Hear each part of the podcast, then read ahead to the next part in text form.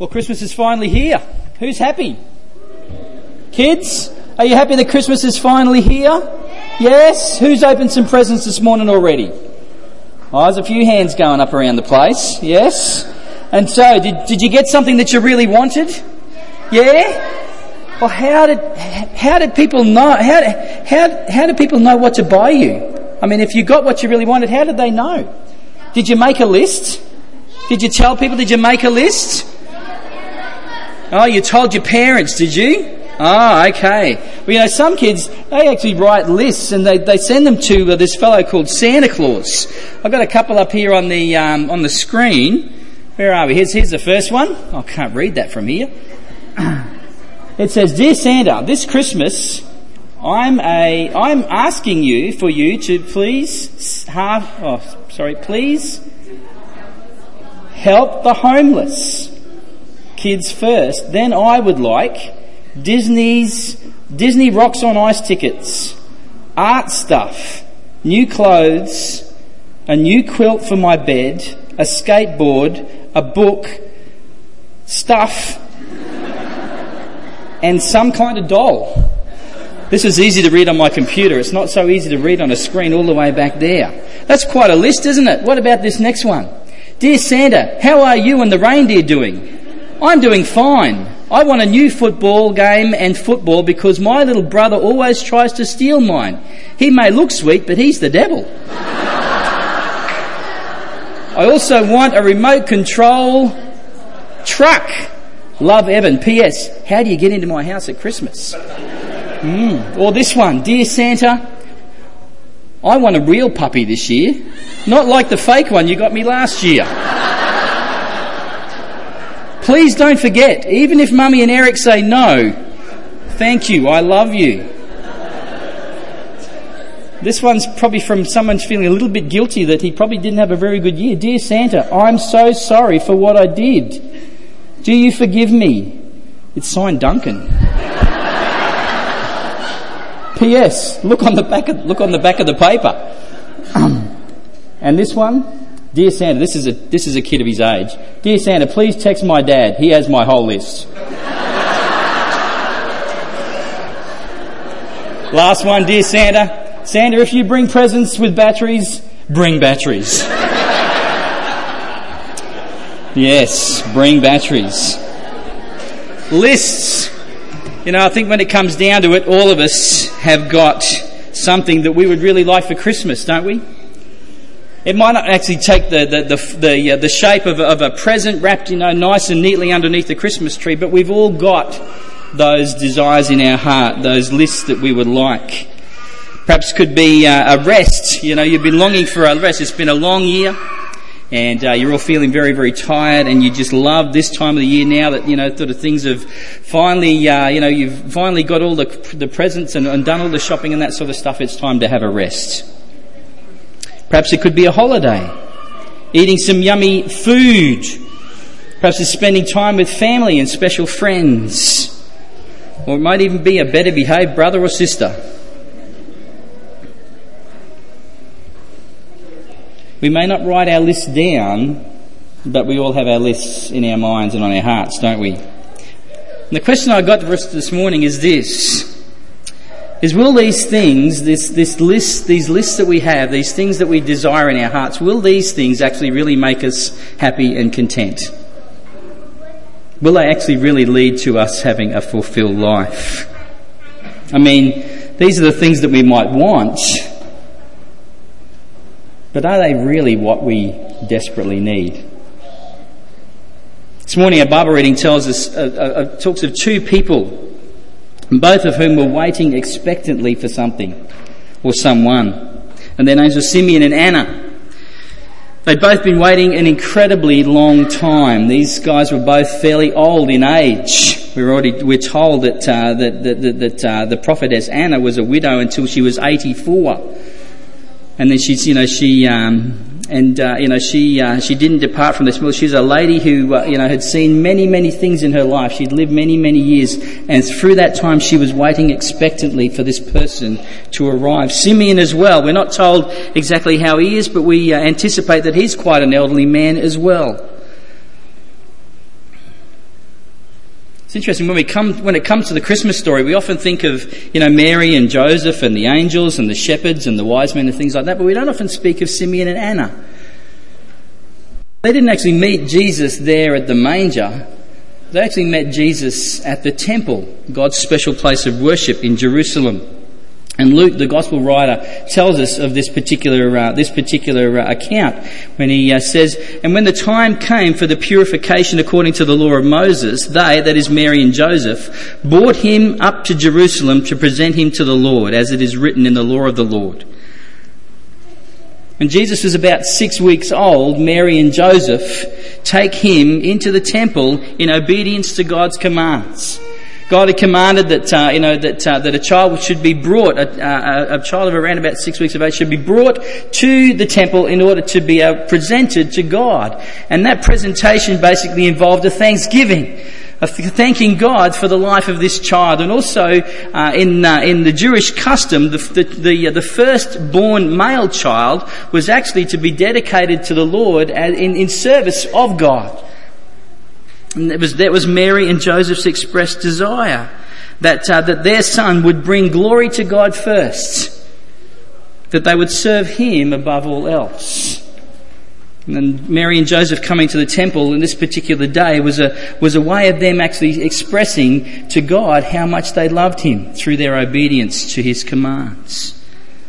And when they arrive at the temple, they go into the, uh, the kind of like the outer court. So the temple was a, a huge big building, but it had all these kind of little precincts around it and what they called the courts and the various places, you know, um, in terms of distance the temple you could get. So you could, only the, uh, the men of the day could actually go right up and, and, actually go close to the temple.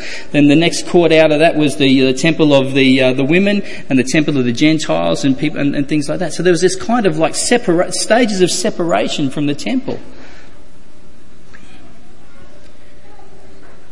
When they arrive at the temple, it's here that they meet this fellow Simeon. We're told that Simeon loved God very much. It says, Now there was a man in Jerusalem, verse 25, whose name was Simeon, and this man was righteous and devout, waiting for the consolation of Israel, and the Holy Spirit was upon him. And it had been revealed to him by the Holy Spirit that he would not see death before he had seen the Lord's Christ. Simeon loved God very much and he was very close to God. And he often visited the temple to pray. And it was perhaps during one of these times that actually God's Holy Spirit, you know, showed Simeon or revealed to him that, that, that he wouldn't die until he actually saw what is referred to in our passage as the consolation of Israel, verse 25. That's a pretty strange kind of a term, isn't it? The consolation of Israel. I don't know about you, but when I often think of the word consolation, I always think of it in terms of, you know, prizes. And the consolation prize is always the prize you get when you don't get the main prize. It's always, you know, the, the second class prize, isn't it? The, the, the prize that isn't quite as good as the main prize. But what the term actually means is actually means comfort, as in to console someone. And people who need consoling are often people who are sad, have experienced something that's unpleasant. The people of Israel in uh, Simeon's day, they were doing it incredibly tough. They were under the, uh, the uh, oppression of the, uh, the ruling Roman authorities of that day. Rome was, the, uh, was the, the big military power. It was the world power of the day. And, and they'd, you know, conquered all these different countries and, and Israel was one of those countries which they conquered. And, and they'd come in and the people of Israel were basically living under this oppression. And people lived in fear because the Roman army were, they were a ruthless, brutal army. And anyone who stepped out of line, then uh, people were in serious trouble. Not only that, there was a lot of poverty in the land. There was corrupt politicians.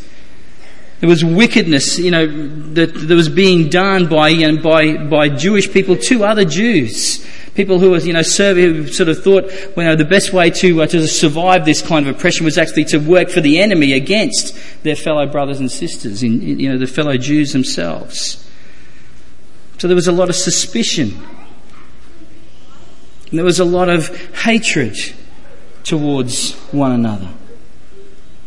It was a pretty awful kind of a place to be living in Jesus' day. But Simeon knew that God had promised to send a Saviour. He knew his Jewish history. He knew the scriptures. He knew the promises of God. And he knew that God had promised to send a Saviour, a king who would one day come and set up a new kingdom. A kingdom where, where peace and harmony would reign. A gracious and compassionate king would come and he would be a king who would deeply have, have deep care and concern for his people, not like the corrupt and, and evil politicians of the day. Not like the brutal and ruthless Romans of the day. But he would be a king who would come and bring about a, a, kingdom in which people would be free, where no one, where no one would go without, where, where people would have plenty. It would be a kingdom filled with blessings and great joy. That's the kind of promises that, that, that, some of the people in Israel were holding on to. This was the consolation of Israel that they so desperately were waiting for. But then all of a sudden there was a, there was a silence for about 400 years. No one, there was no more promises of, of God that were spoken for 400 years. And the people were wondering, well, you know, is God ever, ever going to speak again? Is this person ever going to come? And God had said to Simeon, you know, Simeon, you're not going to die. You're going to see this person before you die. And Simeon knew that God's people Israel had turned their backs on God and that many of the hardships that they were enduring were because of the people's rejection of God. But Simeon also knew that God was true to his word and that he would keep his promises. And so Simeon was waiting for this king. As it turned out, God prompted Simeon to go to the temple at the same time that Mary and Joseph had come to the temple with the baby Jesus. And when Simeon saw the child, he couldn't contain his excitement and his joy. Look at verse 27. And he came in the Spirit into the temple. It means he, he came led by God into the temple at that particular time. And when the parents, Mary and Joseph, brought in the child Jesus to do for him according to the custom of the law, Simeon took him up in his arms and blessed God and said, Lord, now you are letting your servant depart in peace according to your word. For my eyes have seen your salvation that you have prepared in the presence of all peoples a light for revelation to the Gentiles and for glory to your people, Israel. Can you imagine the absolute shock and amazement on Mary and Joseph's face as this, this man just walks over and grabs the, the infant Jesus out of their arms and starts praising God for it? But Simeon knew that this child was no ordinary child. It's no ordinary baby. But this was indeed God's king who had finally come. And Simeon, probably having lived, uh, you know, a fairly long life, wondering, I guess, you know, in, in the back of his mind, actually wondering, can God really be trusted? You know, God said, yes, I'll, I'll, I'll see his Christ before I die, but, but can, can I really trust God? After all, you know, God's been silent for so, so long. And God prompts him in his mind and his heart and says, Simeon, that's the child. That's the king. That's my king. And he's come. And you can almost sense this kind of joy in, in Simeon's heart where not only in seeing the child, but all of us, but, but, but also just that, that reassurance in his heart that God can be trusted, that God's promises are true. And that he can now go to meet his maker because he's ready. To, he's ready for that. He's seen. He's seen that God's promises are true in this child. God's salvation had, had arrived. Simeon's wish list was complete. You know the most amazing thing about Simeon's wish list? It only had one thing on it. one thing. And that was to see Jesus.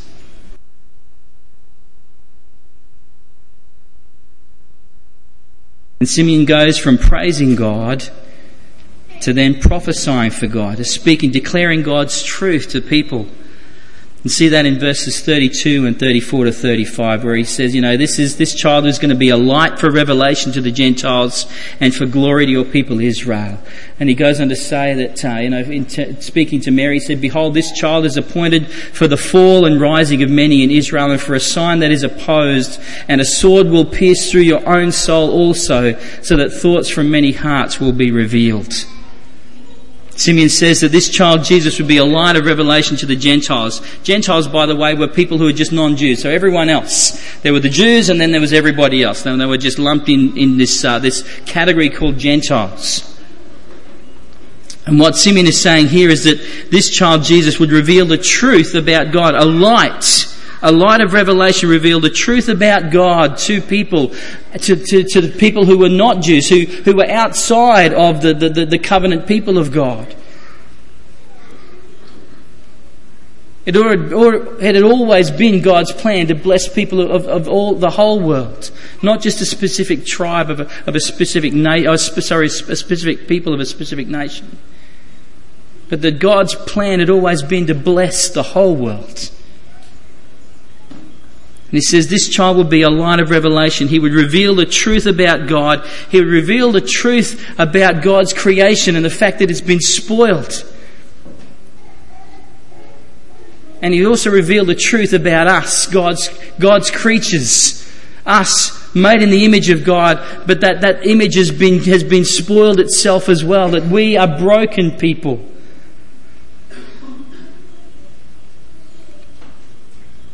And he would reveal about the, the plan as to how God was going to fix things. How God was actually going to put things right in his new kingdom. That God would remove the spiritual blindness from our eyes in order that we may see God's glory and his purpose for us as his creatures, as his creation.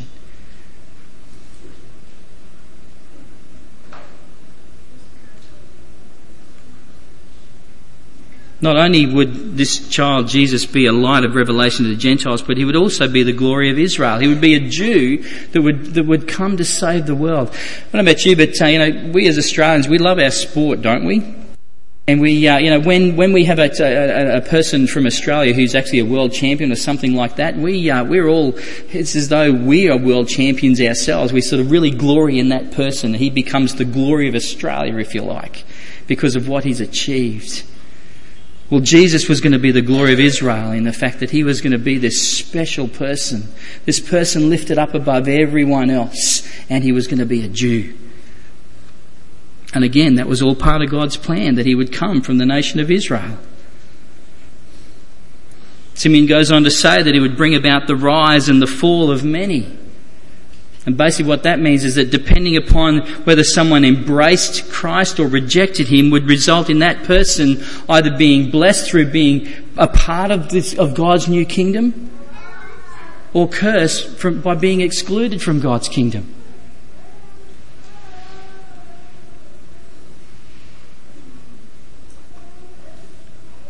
He would rise, they would lift people up, or people would fall, there'd be a stumbling block depending on how they saw it, how they saw Jesus. And he would be a sign that is opposed, speaking of the fact that many would reject him. Of course, we don't have to uh, look too far today to see many, many people in our world today rejecting Jesus, but that's always, that's always been the case. Right from the very time that he was born, that he entered into the world, people rejected him. And that in itself was prophesied in, in, God's, in God's holy Bible, in, in the scriptures. And ultimately, that rejection would lead to his crucifixion. But of course, that was all part of God's plan. And of course, that would be the sword that would pierce Mary's soul to see her son nailed to a Roman cross. And finally, Simeon says that the thoughts of people's hearts will be made known through their response to him. See, the softness or hardness of a person's heart when it comes to God is actually revealed by how we actually respond to Jesus.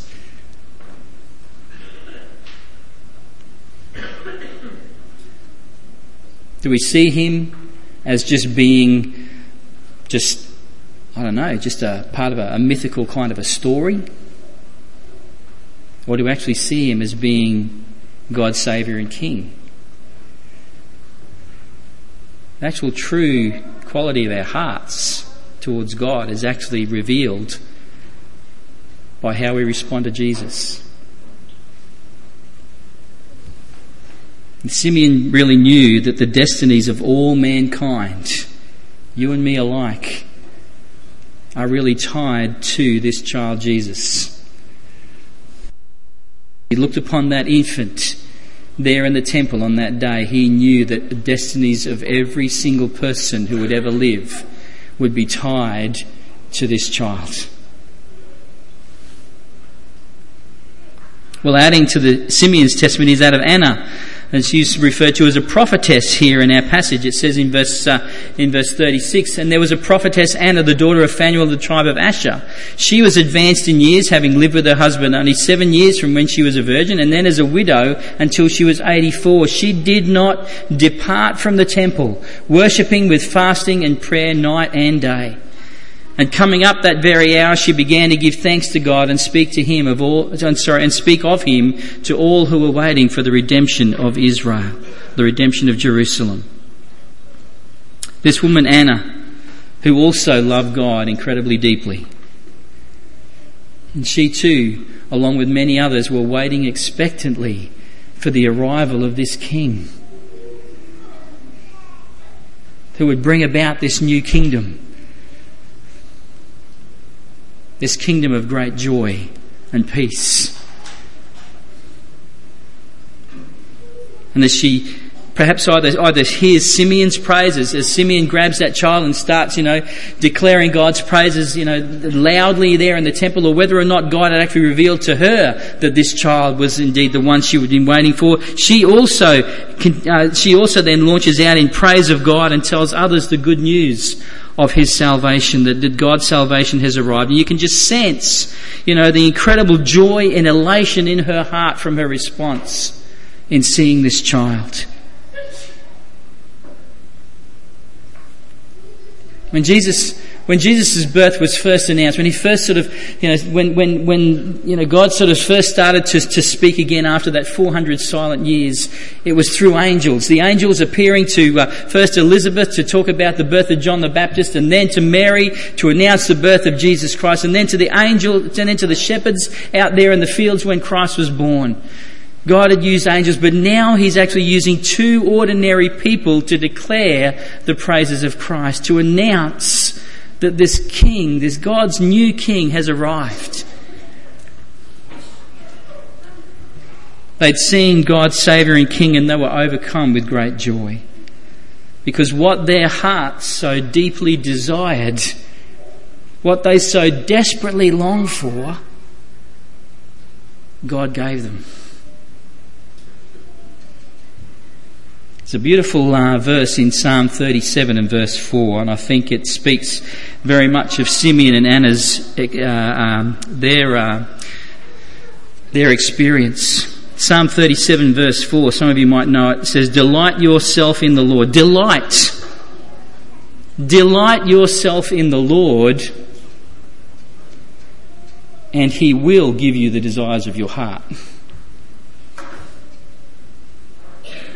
Simeon and Anna delighted themselves in the Lord, and He gave them the desires of their heart.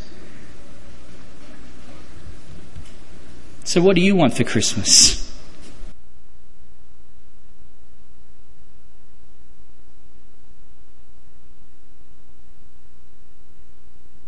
What's your heart's deepest longing? What God really wants us to know and understand this morning above anything else is this is that there is only one. There is only one who can truly bring meaning and purpose fulfillment and contentment to our lives like no other Today you might go home and you might, you know, round un- underneath your Christmas tree with families and that sort of stuff and you'll unwrap presents And they'll, you know, for a little while, those presents will be the greatest things that you've ever received, perhaps. Or they'll be really, really special, but all of it, but very, very quickly they'll lose their shine and luster and they'll, and you'll be wanting something else.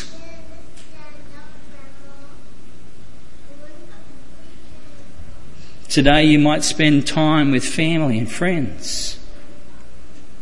You might eat some great food. It might be a beautiful day. But tomorrow's another day. And we go back to normal everyday life.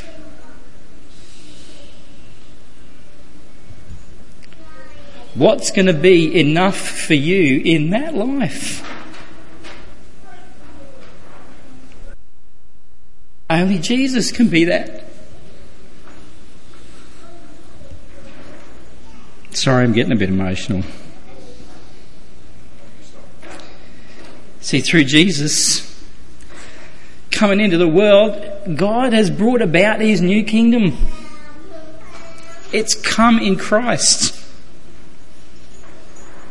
And although we don't, we don't see that kingdom in all of its fullness right now, God is calling people today to come and be a part of that kingdom. His new, good and glorious kingdom. Man, that's the greatest gift ever. And He wants you to be a part of it. But the only way we can be a part of that is by seeing Jesus as not just a baby, by seeing Jesus as not just part of some kind of cosmic fairy tale, but by seeing Jesus as God's appointed King who has come to reign and who wants to reign in your life. And he wants us to submit humbly to him, to bow our knee before him,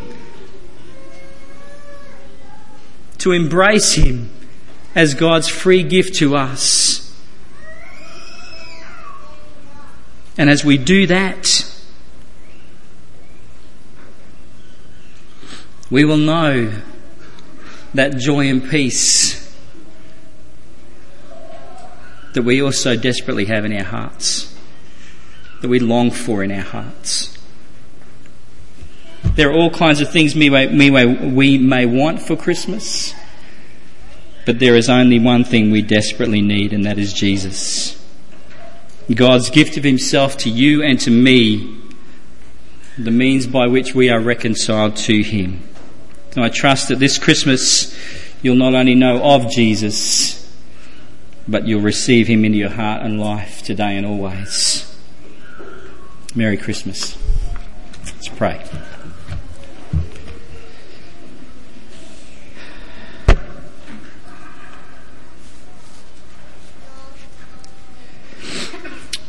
Father God,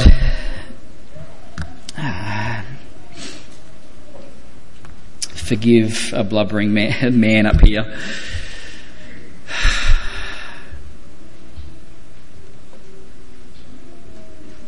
If only we could grasp the incredible elation and joy in Simeon and Anna's heart.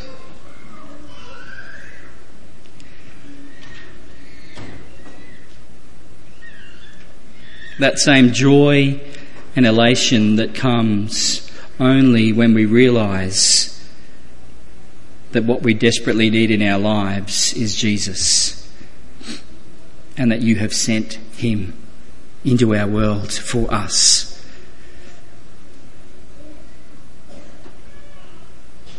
We thank you so much that in seeing all of our brokenness, in seeing all of the devastation and hardship and tragedy and, and, and, and hardship that goes on in our world today brought about through man's sin, our greed and our selfishness and things like that. Lord, you could have just left us in the midst of our mess. But instead, you came down in order to get into the mess with us that you might lift us up out of it.